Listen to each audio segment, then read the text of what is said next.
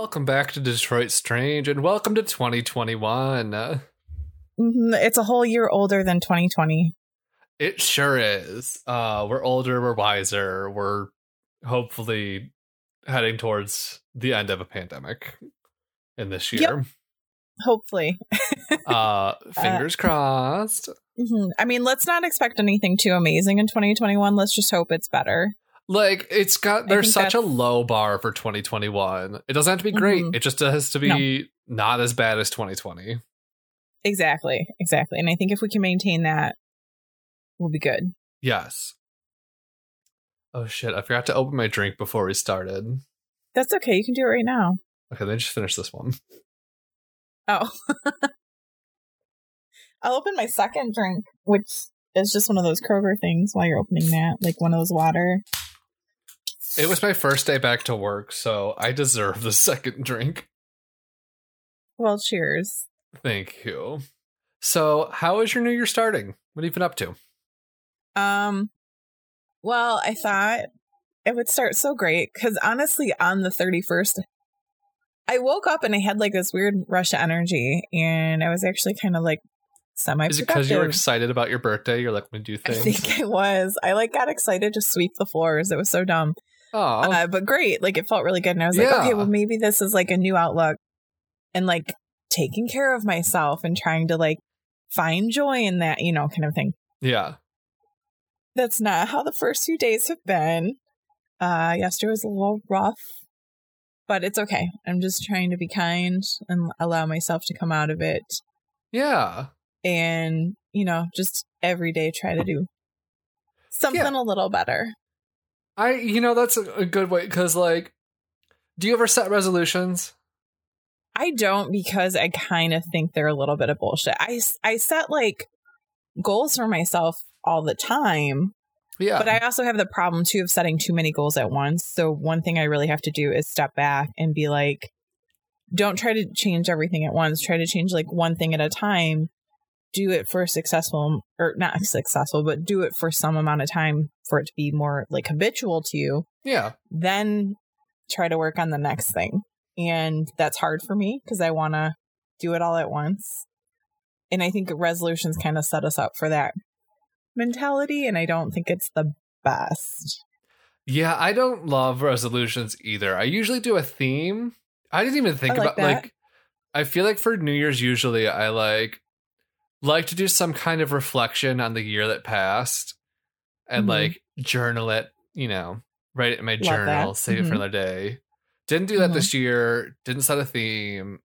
Well, what you're talking about essentially is just manifestations, then. Yeah. You're talking about kind of doing shadow work, as it's called, and then kind of developing into like a manifestation mindset, which I think is a much better way to do things than like a, a resolution standpoint. I think so too. And like, I th- like I don't know because like, uh, just goals in general. Because like I have to come up with goals for work soon, and like, it's just such a like box to check in corporate America to have goals. Like, Yeah, but when it comes to your personal ones, you can set them anytime. It doesn't Oh, no, have to be the first. Like, I mean, if you really want to get into like the moon and stuff, there are better times according to the moon to set them. yes, but you you can set any. And it, I don't like the word goal, but yeah, you can set any kind of uh intention anytime you want, yeah, and it's a good thing, no matter what. It is. And yeah, I just like a lot of times resolutions too aren't like, ugh, like corporate America again. They had this thing called SMART goals, and it's like, I think the A is for achievable, measurable. Oh yeah, know. I think I've used. I don't. Is that like a thing across corporate America? Yeah, it's like specific, measurable, achievable, realistic.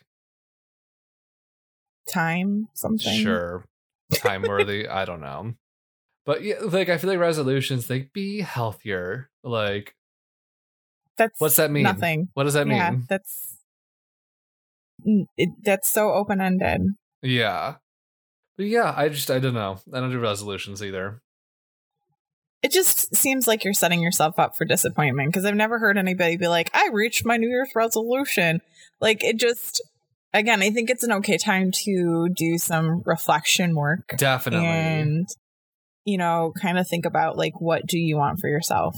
And then exactly. yeah.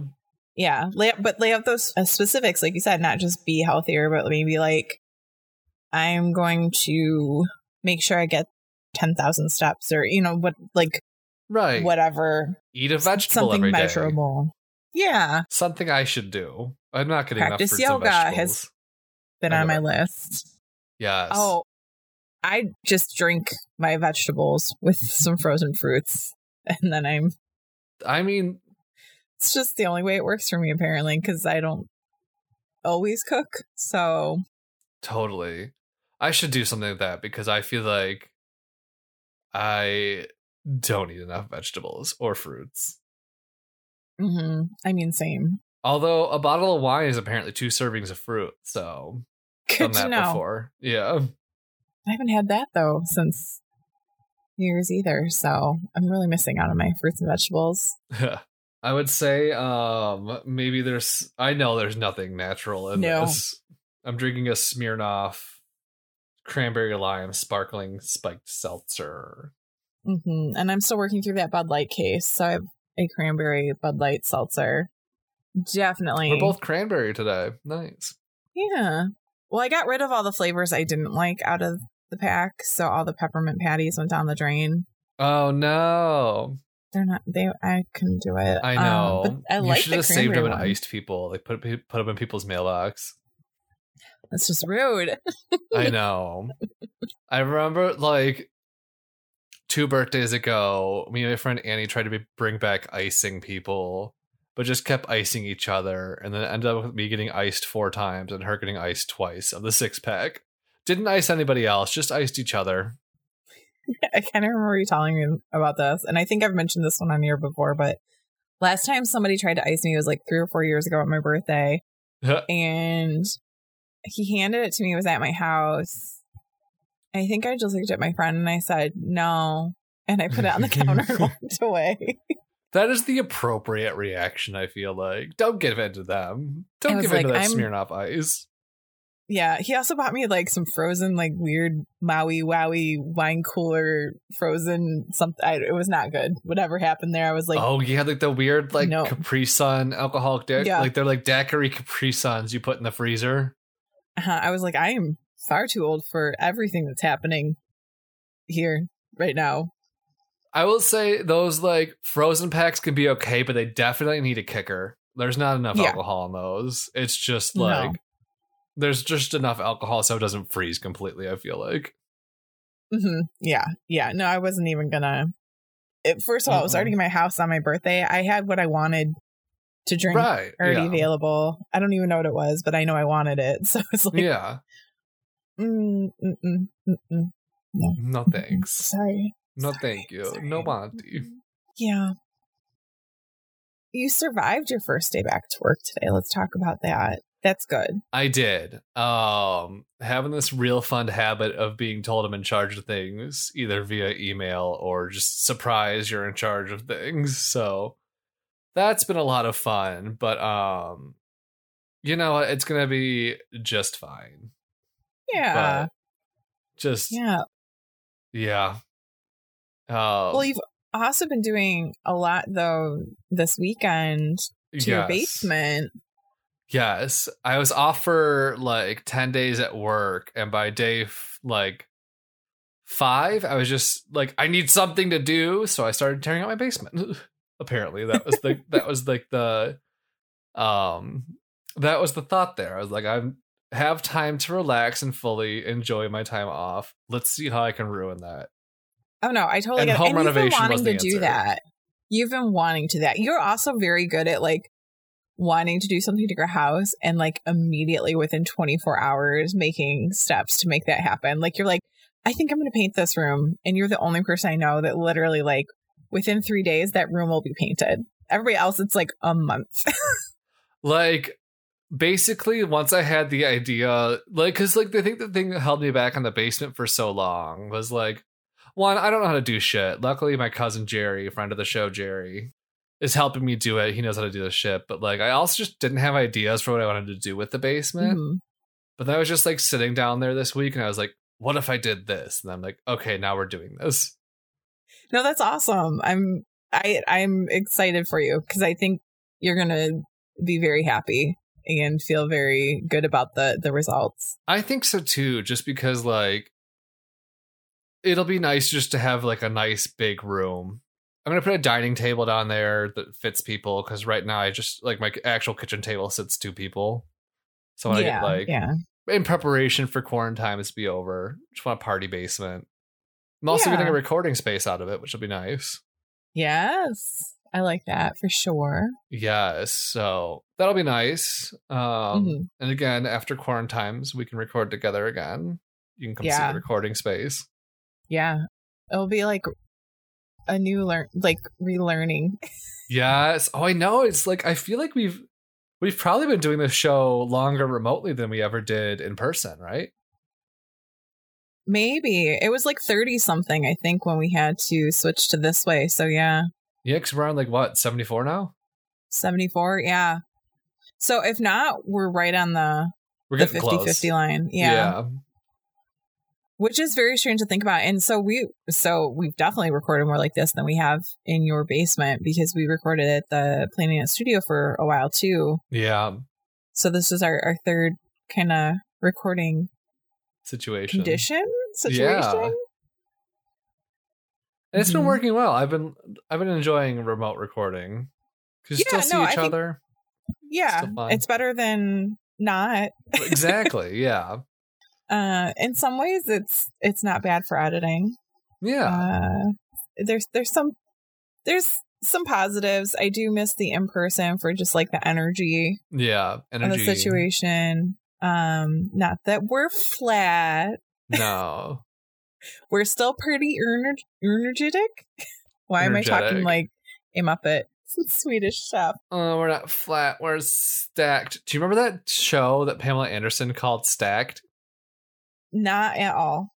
I like just out of the corner of my mind just like came up with this. They don't even think it lasted a season. But there was a show called Stacked and Pamela Anderson either worked in like a library or a bookstore. That's weird. I'm pretty sure it was Fox. That definitely sounds like a Fox That's show. yeah. That sounds like a Fox show. Still sounds weird. Definitely. Like I said, I don't think it made it like more than a season, but like I haven't thought about that in a minute. Yeah. Uh I do love thinking of old things like that though, where you're just like, where did that come from? Just like things that like was that a fever dream or did that actually happen? hmm I had a movie like that for years, and now I found out the name of it. What's it called? What's it called? It's okay. First of all, it was a Disney Channel, or it was a Disney. It was a Disney movie, but not like a theater one. It was, Was like it a a made for TV one. A Disney Channel original movie. I think. But when did that start? Because this is this movie is from 1978. oh probably not then What is it? Yeah, it's called The Child of Glass, and I didn't know it was a Disney movie, but I've known the name Child of Glass, and I was watching TikTok, of course, and they said like, "What's a movie you know that you don't think anybody else from your childhood remembers?" And in my head, I was like, "Child of Glass." I've looked this up several times with no finding of anything. This time when I looked it up, I found out that it was a Disney movie from 1978, which is weird because like my first or second grade teacher played it for us. It's the only reason I've seen it. Uh, So they must have had like a VHS copy of it or something. And it's about this little boy who finds the ghost of a girl in his attic. Uh-huh. And I remember that and he had to help her. And that's all I could remember about the movie. And I loved it. I remember crying and loving it. That's all I could tell you. I am so excited. I found a YouTube video about a woman who watched it. It is available. It's not available on Disney Plus yet, but I was just about to have written to them. yes. but there is a DVD of it available for twenty dollars. I haven't purchased it yet on Amazon, but it does take eleven to twelve weeks to get it delivered. So it must be like print on demand or something.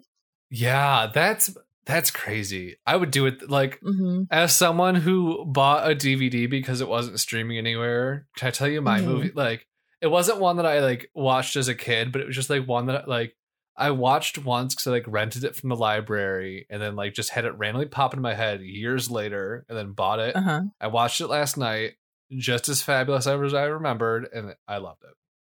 Uh huh. That movie, Tea with Mussolini. Have we talked about it yet? So we've talked about it a couple times. I think I haven't seen it yet. I've wanted to see it. I just it's one of those ones when I sit down to watch something, I I don't think about it in the moment. I think about it like in a conversation like this. And like you And can't like, watch it oh, anywhere. yeah. You'd have to borrow the DVD. Oh, see, I don't even know that because I've never made it that far. I just know that I've it's on my list of things I should watch in my life. Yes. um, maybe it'll be a movie night when we can meet in person, or an outdoor movie night sometime. Not in the winter. Maybe in the spring. and if I if I order my movie pretty mm. soon, we could have a DVD only movie night. yes, because DVDs are the I really out. need to. Yeah. Well, the woman in the YouTube, she said she reviewed like I don't know fifty some Disney movies. and She's trying to do them all or something, and she said that like she I don't no seventy something at this point, and she said she'd only like actually credit ten of them, and a lot of them were bad, but this one was actually good. Love that. Yeah, the only bad thing in this one is you can see the lav mic on the main character under the main character's shirt a few times, and that was bothersome. But other than that, it's like a good story. She really liked the cinematography. So apparently, it's actually a good movie, and maybe I had good taste when I was in first or second grade. I don't doubt it. But I feel like it also explains my obsession with like the paranormal. Yeah, I think it was watching that movie. To to be honest, I love that. You have to order it and get it. I think I might, know. even though we'll see. We'll see. Yeah. But yeah, I would love an old. It doesn't exist on streaming. it's it always blows my mind that like when things aren't like this sounds so stupid, but like when things aren't available on streaming, 'cause it's like why? hmm Like, what is the point having it sequestered in physical form somewhere and like not available to the masses? Like, what benefit is it doing the movie? You know? I don't think it's benefiting the movie. I think the thing is, we don't want to pay somebody to digitize this. Fair. I think that's all it really comes down to is that, I mean, like somebody has to be a part of that process. Like, even if it's just like putting it into the machine and then reviewing it to make sure it didn't like mess up, because that's the other thing too. Somebody does have to review that kind of stuff to make sure there's no Yeah. glitches. Um, even if that's all the job entails, that's still two hours and 10 minutes or, you know, whatever worth of work that somebody has to pay somebody to do. Oh my god, that would be the dream job. Just watch movies. oh for my gosh, yeah. Mm-hmm. Even if they were stinkers, I love a movie. Mhm. And write a blurb, be a blurb writer. Yeah. Ah, I would love that. Same. If anybody has any openings, let Alex and I know. Netflix, you listening? Mhm. We'll do Hulu? this. Yes, Hulu. Hello, Hulu. HBO Go Max Plus Pro. Showtime, can you hear me? There's so many streaming now. There's so much streaming, There really is. and I can't with all of them. Mm-mm. no, nor can I. Yeah, good to share when it's you can. very good to share. Yeah, It's so funny how everybody has their like webs of sharing where they're like, well, I do this Mm-hmm. one and then I give this one to this person, this person, this person, and then this person does this one and they I get it from them and da da da. it just works, you know. Especially like now that you can have multiple profiles, because that would be the thing that would annoy me is like I'd be Mhm. watching my way through a series, then one of my friends would be watching the same series or started after me, and it would like, Mhm. shit, what episode was I on? Now they're watching it. Mhm. So the multiple profiles Yeah. definitely helps. Although I will say once in a while I'll still get kicked off of Netflix because I think the account only has two screens can be on at the same time or something. and I'll be the third one trying to come in and I'm like, damn it, I must go to Hulu now. I mean, Hulu's definitely been stepping their game up with movies. Oh, I've been watching Hulu. Actually, I've been watching Ugly Betty per, as per your recommendation and loving it. Where and you at? Where you realizing-? A, how much I never saw to begin with, and B, how much I've forgotten. Um, let's see. Oh, she just uh got her own apartment and everything is crazy at the magazines. Well, actually now she's back at Mode. yeah, she's back at Mode and Christina just fell down the stairs. Oh yeah. yeah. Yeah. And they Very know who did it just as of the last thing I saw. A scandalo. hmm hmm Yeah. But I've been enjoying it. It's been a good rewatch for me because I do remember liking it. And yeah. Nice. But anyway, enough talk about streaming mediums. Yes. Would you like to hear a story about our fair city, Detroit. Yes, I would love to. We're actually to travel into the Detroit River a little bit. Oh, it's so cold though. I know, I know. It's okay though. It's okay. Wear a parka. Okay, I'm gonna put a parka on and then put a wetsuit over it. Over the parka? Oh, Yeah. interesting. Interesting choice. What? See, I would want to go wetsuit, parka, wetsuit if I was to do that. Let's Like- do that then. Double down on the wetsuit. Yeah. And I also just oh, over top of that, I want like a Victorian diving suit, just Wait, to make want one of sure I drown. One of the big, um, Yeah. Cousteau styled. yes, Yeah. I was doing a head movement, by the way. yes. Oh, no, totally. we were She's listening, a listening the medium. helmet. So, in the river, have you ever noticed a little bit of land north of Belle Isle? Yeah, a little bit. Yeah. Yeah. Do you know what that area is called by any chance? Uh, Ugly Island. It's not Belle Isle.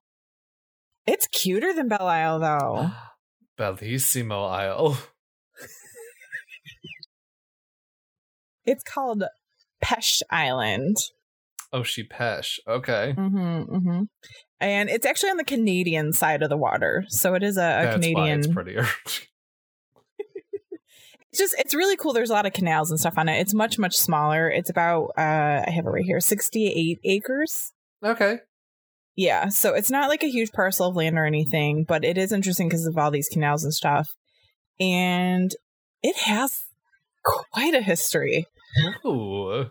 So people can actually visit it by boat only Mhm. today. There are actually tours of it. They're down for the season this year. They will Mhm. return in 20 well, 2020's season was down. 2021 during like the warm months, they're scheduled to return this year.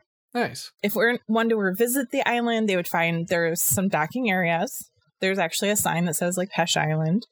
There's grounds with a lot of waterways. Like I said, some of them are man-made canals. There is a singular cement bridge on the island.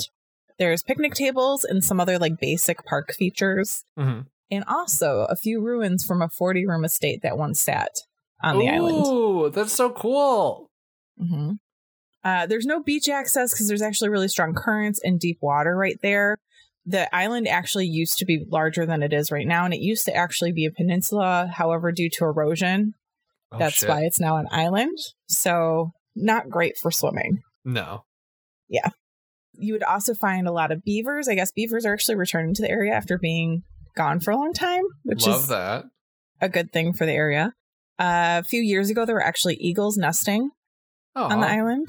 Hmm They've left, but the Canadian park system, I believe, has put in like some eagle nest kind of areas to try and persuade them to come back. oh, Um, you'll find a bunch of stuff in the water: pike, turtles, uh, gar, some muskies, and then the northern madtom catfish, which is actually very rare, and it's like one of the few areas you'll find it. Apparently, huh. uh, peregrine falcons. And then there's actually some very uh, interesting trees, a lot of very, very old oak trees, and also things like Kentucky coffee trees. Interesting. Yes, which we'll talk about how those got there in a little bit. Okay. So, one question might remain. I don't know if actually, I don't know if it's your question, but this was my question. Yes. So, why hasn't it de- been developed a little bit more? Because it sounds like it's got some interesting stuff, and you know, we have Belle Isle. Like, why isn't there also a bridge, you know, from Canada to Peche Isle or Yeah. you know anything like that? Like, just not necessarily Make like it more accessible. Yeah. Why isn't it more accessible? yeah. In the past, there was actually talks of turning it into a swanky housing development or possibly an amusement park. But all these plans, every time they're made, they always fall through, and there might be a reason for it. Is it haunted?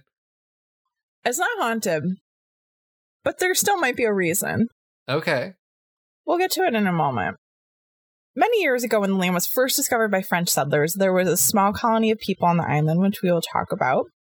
They were part of a family called the Laforets or Laforests. So they had an S in their name at one point, and at one point they dropped it. But they were there for about a hundred years. When they dropped it, Michigan picked it up Yeah, because we Myers. hmm We put an S on everything. We Sorry. love our S's. yeah. After almost a hundred years, though, the family departed, but they left a curse behind. Ooh. Yeah. So not necessarily a haunting, but there is a curse upon the island. Now, before we get to that curse, we're going to go through a little history leading up to said curse. Okay. So we're going to go back to before any settlers found the land. And there's a couple legends. Now, there's different versions of the story of how this came into being. Uh, I know in the past, like when we talked about the Belle Isle, we talked about like the snake goddess of Belle Isle, how she ended up there Mhm. um, through uh, Native American legend. Yeah.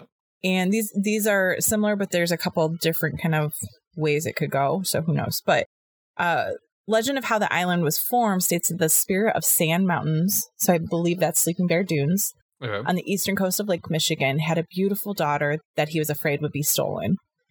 And this is where it kind of overlaps with the Belle Isle. Uh, to keep her safe, he put her on a floating wooden box. I worded it weird. To keep her safe, he kept her floating in the lake inside a wooden box and attached it to the shore. Uh, the south, north, and west winds battled over her and created a huge storm.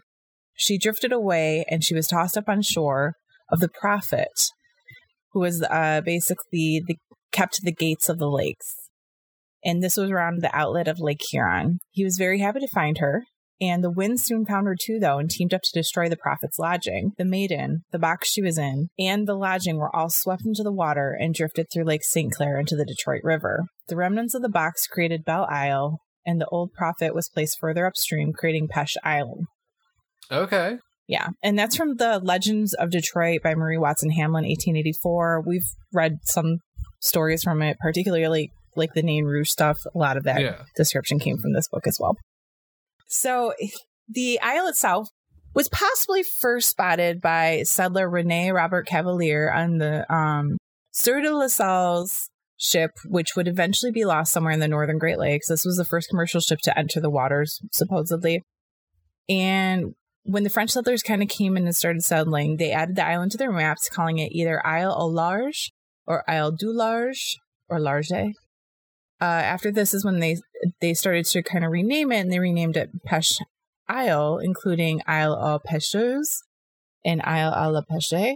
And basically, that's the word for fish. hmm Also, very similar to the word for peach, which is interesting because there will be a peach orchard on it at one point. Oh. Yeah. But originally, it was used primarily by a few different Native American tribes, actually, for fishing grounds. Could, because probably I'm guessing because of all the canals and like little places for fish to get caught. Mhm. And there was like a lot of uh, areas for like breeding grounds for fish too. I think because the just the shape and the you know of the island itself. Mhm. By 1789, what we now know as Ontario was divided into five districts to help regulate the land, and it, Peche Island was mostly in the hands of the Native Americans, as I mentioned, as part of a treaty from 1790 for lands in the western part of the peninsula, including the island or excluding the island. Like I said, as it was heavily used for fishing. So the first permanent residence, though, as I mentioned earlier, was the La Forêt or La Forest family. I don't know if I'm saying it right, but I'm doing my best. French is hard. Yeah.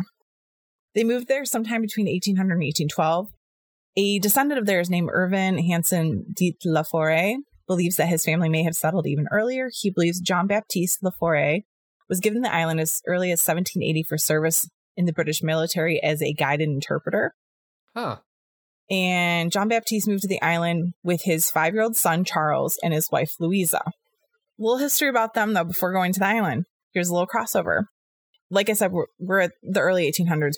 And Louisa St. Aubin married at St. Anne's Church Hey. Antoine, yeah, Antoine Laforêt in 17. She had married him in 1750. She gave birth to an illegitimate son, fathered by one of the Native American locals Mhm. named Charles in 1775. 1781 to her second child, Jean Marie Laforest, who was probably the first person actually born on Peche Island. So they Mhm. had since moved there. I just threw that in because I was like, we've read about all these people and places. yes. Uh, so basically, they kind of claimed this a homestead, and they he passed the title to his son, and they followed this up with having seven extra children. So lots of kids, Yeah. naturally. So again, we're back in the early 1800s, having lots of kids, just kind of living there. I will say one of the big problems is that I don't think documentation existed in the way that documentation exists now hmm for land, and that will come up several times. So they were sharing it with a group of lo- local Native Americans who occupied the western portion, and John would later barter with them to try and gain ownership, basically exchanging livestock for the rest of the island. They were like, "Sounds good," took it. So they kind of had the whole island. The family continued for almost 100 years, and by 1834, Charles and Oliver LaForet, they dropped the S at this point, raised their large families on the island. They basically like processed or cultivated an additional 25 acres of the island, and they also constructed a house and a barn. So kind of still going with it. Yeah. By 1857, the land was transferred to the crown by officially by the Chippewas, but locals believe the island legally belonged to the LaForest family. Again, paperwork is weird. Yeah. This is when everything's kind of developing. So basically, it seemed like there was actually nothing ever drawn up. It seems like it was always kind of a verbal agreement or deal at this point. yeah. By 1868, someone tried to buy the island, but no further action was taken. There, it's a little bit of a gray area. And the last of the LaForest on the island were Leon, otherwise known as Leo, and his wife, Rosalie Juilliard. He was the grandson of Jean Baptiste, and he and Rosalie had 12 children. Oh my god. They were busy. Uh, they yeah. Raised livestock, grew crops, they fished. Rosalie had a side hustle, of course, weaving straw hats and selling them in Detroit. Love it. Yeah. But they, you know, seemed comfortable in their life. And in 1867, a land a deed for the land could not be found. So there must have been paperwork at some point, but Leon couldn't find it. And he held strongly onto four acres basically by squatting, and the rest of the island became part of Canada. He paid taxes on the property to the Canadian government for the rest of his life to maintain those four acres, though. Okay. Because that's, I think, That that's all they wanted. Yeah. That's what they, they just wanted to live, you know? yeah. Many years later, it was determined that Leon had only an oral agreement about to the fishing contract, but never signed anything.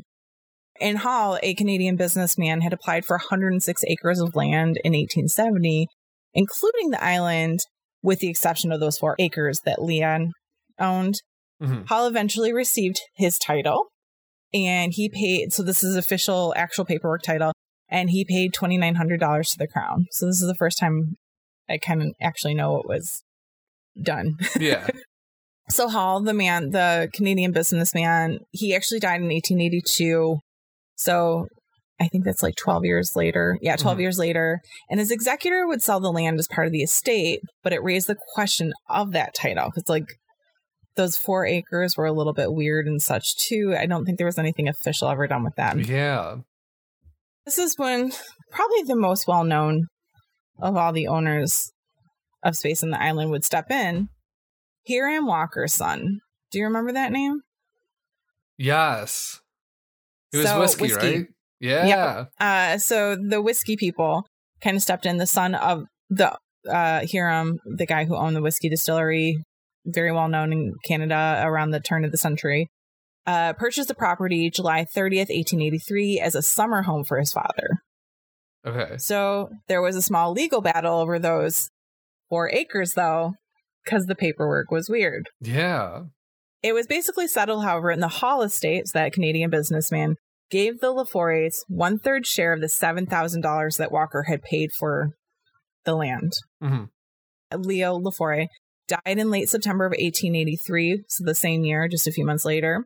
And this is when it's said that a group of Walker's men forced their way into the home of Rosalie and the remaining children and made them sign over the deed. Basically, they came in, threw $300 down on the table, and told them to be out by spring. Shit. Rude. Very rude. Yeah. Um, and that winter, while Rosalie and the children were in Detroit on business, maybe selling hats, I'm not sure, but they were away for a little bit. They came home and someone had ruined all of their winter storage. That's so, So- um, rude. Mm-hmm.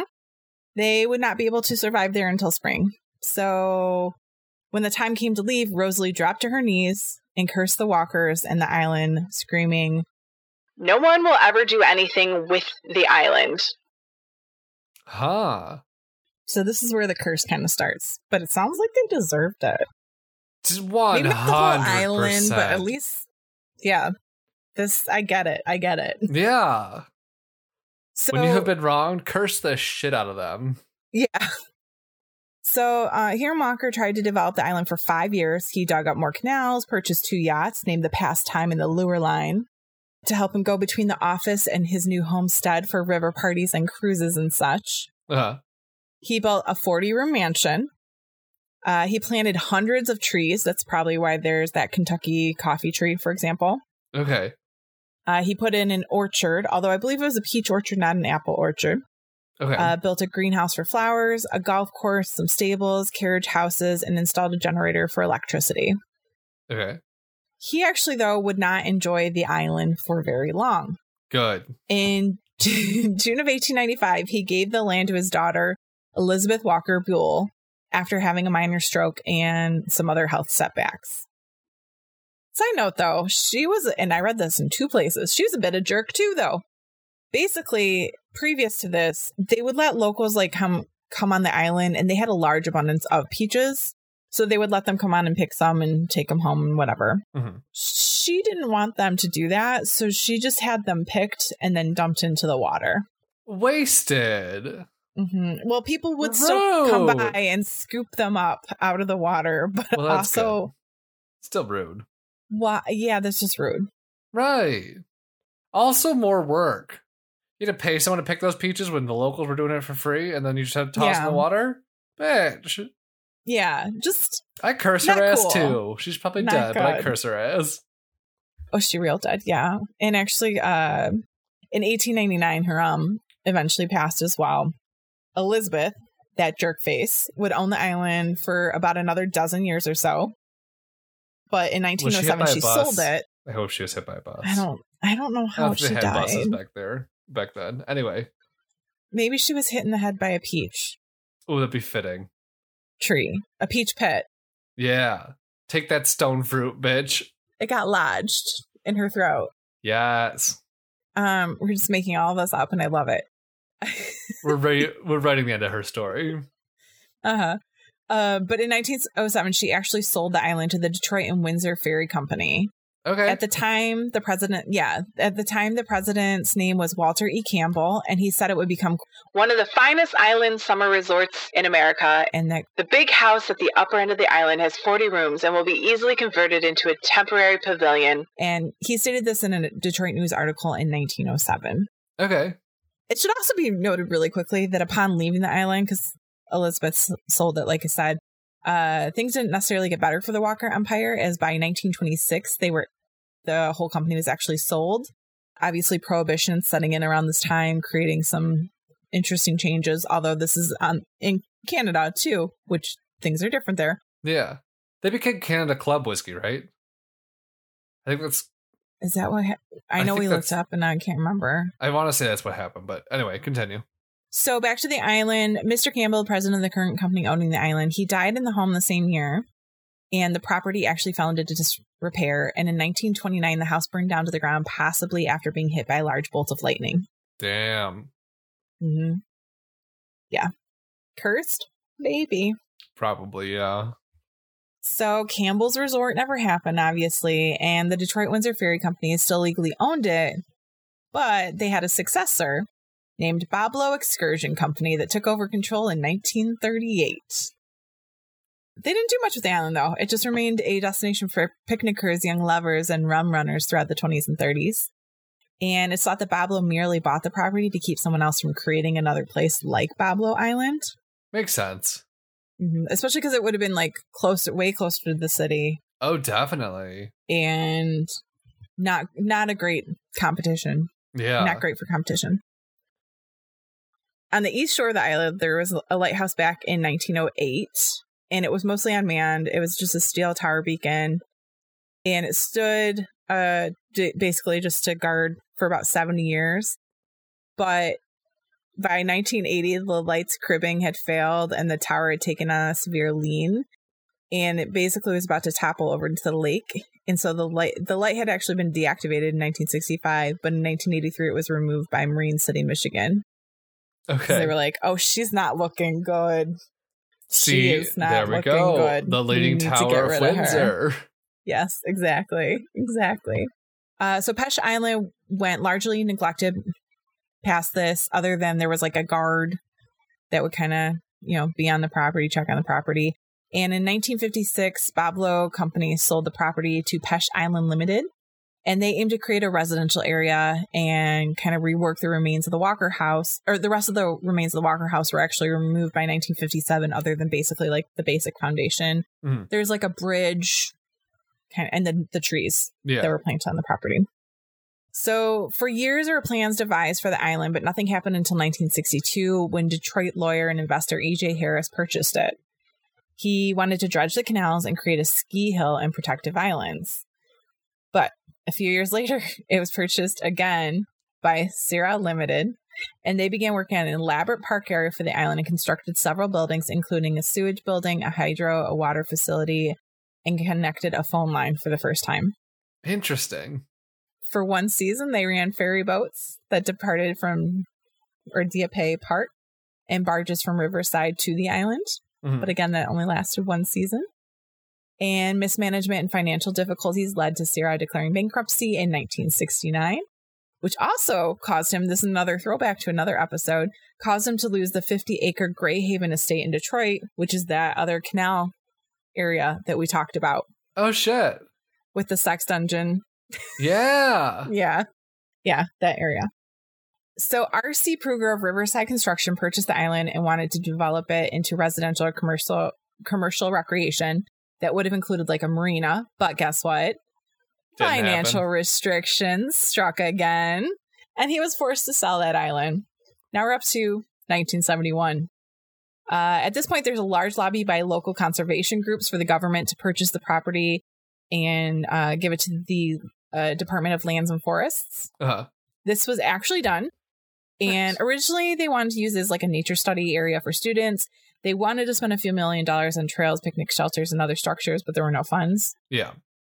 So at the end of 1974, it was declared a provincial park. So it still stayed with the government. I just think a lot wasn't necessarily put into it like they wanted. Yeah. However, it's kind of just been doing that for years and years until October of 2020 when it was Ooh. announced mhm, that there's a two two phase plan to renovate the island. Phase one involves using 11,000 tons of rock from Amherstburg to build walls and miniature islands that will basically protect the property from more erosion. Okay. Uh, like I said, basically it could be gone in a couple hundred years if it were Yeah. not protected. And it will also allow the creation of fish habitats along the northern side of the island Love uh, that. by creating these kind of like mini islands. yeah. And phase two aims to protect the northeast side of the island in the Lake St. Clair area. Two and a half million dollars has been dedicated to shoreline work, and more than $600,000 in additional funding has actually been secured for the projects. Nice. Yeah. And that is the story of the other island that is not Belle Isle, but it is Pesh or Peish. Pesh. Eel. Eel. ASMR of different words. Yes. um Anyway, that was amazing. uh, so my sources, real quick, were WalkervilleTimes.com, the Curse of Peche Island article, CityWindsor.ca. So their their website has a thing about the island. Do do do. Oh, Nailhead.com, an article called "Forbidden Fruit Curse of Peche, Peche Island," and of course, a little tiny Wikipedia, a dash of Wikipedia. Uh, a dash of Wikipedia makes every story better. Mm-hmm. Yeah, It's like Frank's Red Hot. I put that shit on everything. it's true. uh, now I really want to go there. Me too. I like it sounds so interesting and just like the idea of like a Mhm. semi settled island seems spooky and fun. A cursed semi settled island. I know. Like I've always been curious what it is when I've looked at a map, but then kind of like trailed away from it just a little bit. And I have a really cool picture actually if I can find Ooh. where I put it. I have too many things open on my computer. I just want it to become so like Detroit's the Paris of the Midwest. I want Peche Island to be the Venice of Canada, Uh yeah. except for like nature, just canals. But yeah, so I want to go there Me too. whenever that's possible. We gotta find some boats. A lot of people have kayaked there. It looks like I don't. I think you can do that from the Canadian side. Okay. I don't. I don't know how it works from here because I don't know what like the currents are like or Customs. is that legal? Right? Yeah, I've always wondered say, I don't understand how that works. Because there's definitely been times when I'm standing on the Detroit riverfront, like, Canada's not that far. What if I just swam there? I never do it, but Yeah, exactly. But yeah, if you look up, a lot of the photos are of people like kayaking up to the property just because there's so many. There's a few trails, but it's mostly like these little canals and stuff all over this island. that's really cool. That'd be a lot of fun to kayak through. Yeah, yeah, I I think so too. So someday, a child. I can kind of see it's, it's like slightly fish shaped, like it's just like a fish without a tail. Oh yeah, yeah, yeah. hmm A little bit too, and it's weird if you if you do look at the um view on Google Maps, like you can see. Where it it's to interesting to, be. see the under. Yeah, like it used to be huge. Well, that's so fun. Thank you for that. I now know yeah, Peche Island. my pleasure. Yeah. Thanks for listening. Um. So you actually have some choices for your two truths and a lie. So, like, I've been doing trivia for my work for a couple months now, and I decided to do a category this week called Two Truths and a Lie Year Edition. Okay. So, basically, how it works is I give you a year and three events that happened that year, and one of them's a lie. Okay. So, here's the options you have for years Okay. 2001, 1950, 1995, Mm-hmm. and 1984. I'm gonna go 2001. Okay. 2001. Yes. Number one, Wikipedia is launched. Number two, Okay. Dolly the sheep is the first clone mammal. Like Dolly the sheep is born. Uh, C. Tiger Woods set records for having all four PGA Tour titles simultaneously. This is hard. Yeah. I know they all happen generally around there. Oh yeah. Um, I'm gonna say Dolly. That's true. That's the or that's the that's the lie. Okay, because was it earlier? Yeah, 96. Okay, So was- okay. uh, Dolly was born in 96 and died in 2003. It just it seemed like yeah, it was a different point of my life. Uh, definitely. A fun fact about Dolly the sheep. Do you know who she's named after? Is it Dolly Parton? It is, isn't it? Oh, I never knew that. I never made that connection, but I look as I Google Dolly I the mean, sheep. Dolly Parton. Dolly. Everything should be named after Dolly Parton. Yes. Oh, okay. I mean, I'm going to make you do the 1984 one because it's all catchphrases. So you get two this week. Okay, okay, okay. So which one of these catchphrases didn't originate in 1984? One, I pity the fool. Two, where's the beef? Three, I'll be back. Hmm. I think I'll be back was later. No, I'll be back. Terminator was uh, okay. 1984. Then I think I pity the fool was earlier. It was. I Pity the Fool was from Rocky Okay. 3 and it was from 1982. Okay. I the second you said phrases from 1984, I was like, "Where's the beef?" Is one of them. Yes. I don't know knew that was 1984 specifically, but Where's the beef? I was like, I think "Where's the beef" was then. I don't know, but they should So replace it with ground turkey. That's my answer. That's my Where's the answer. ground turkey. Exactly. I love ground turkey. Where's the Boca Burger? Where's the impossible burger? Exactly. They need to bring well, she's probably dead. They need to get a new old lady to just scream things for Wendy's. I mean, they could. Yeah. We we got them. We got them out there. Hello, Wendy's. We'll when you touch. get the Impossible Burger, Wendy's, that's your commercial. Yeah, it's just play the where's the beef and then show like that car with that old lady just like driving off a cliff Thelma Louise style. And then a new car pulls up with a new old lady and she goes, Beef is gone. We don't care about her anymore. And just like Impossible Burger. That's the license plate. Or, but it's spelled like I M P S B Yeah. L or something. Yeah. And then like BGR Burger. Uh huh. Perfect. Yeah. Done. You're welcome, Wendy's. You're welcome. That was a free commercial. You should sponsor us now. If you know Wendy's. Yep. But like I think Wendy's real name was like Belinda or something. It's not Wendy. Hmm. Wendy was like a Okay. nickname. So Wendy's is a lie. Them and their square burgers. No, it was like I'm pretty sure it was like Belinda. Let me see. Should I Google Wendy's Wendy? Melinda, not Belinda. Melinda Lou quotes in quotation marks Wendy. Thomas. Weird. Like, how do you get Wendy out of Melinda? I don't know. I feel like the restaurant happened. They're like, well, you're Wendy now, bitch. Get them pigtails on. Yeah. I don't know. Maybe they just thought Wendy was cute though. That's true. Sometimes people have nicknames that aren't. Like Miley Cyrus. Her name isn't Miley. It might be now, but it was like Moonchild or something like that. Oh, Well, she got Miley because she was always smiling, so they called her Smiley. oh, there you go. See, yeah, people get nicknames like that. Destiny Hope was her real name. Destiny Hope Cyrus. Oh yeah, no, Miley works much better. No. Yeah, we need we like Miley. Yeah, And related to Dolly Parton. Tying it all back. I didn't know that.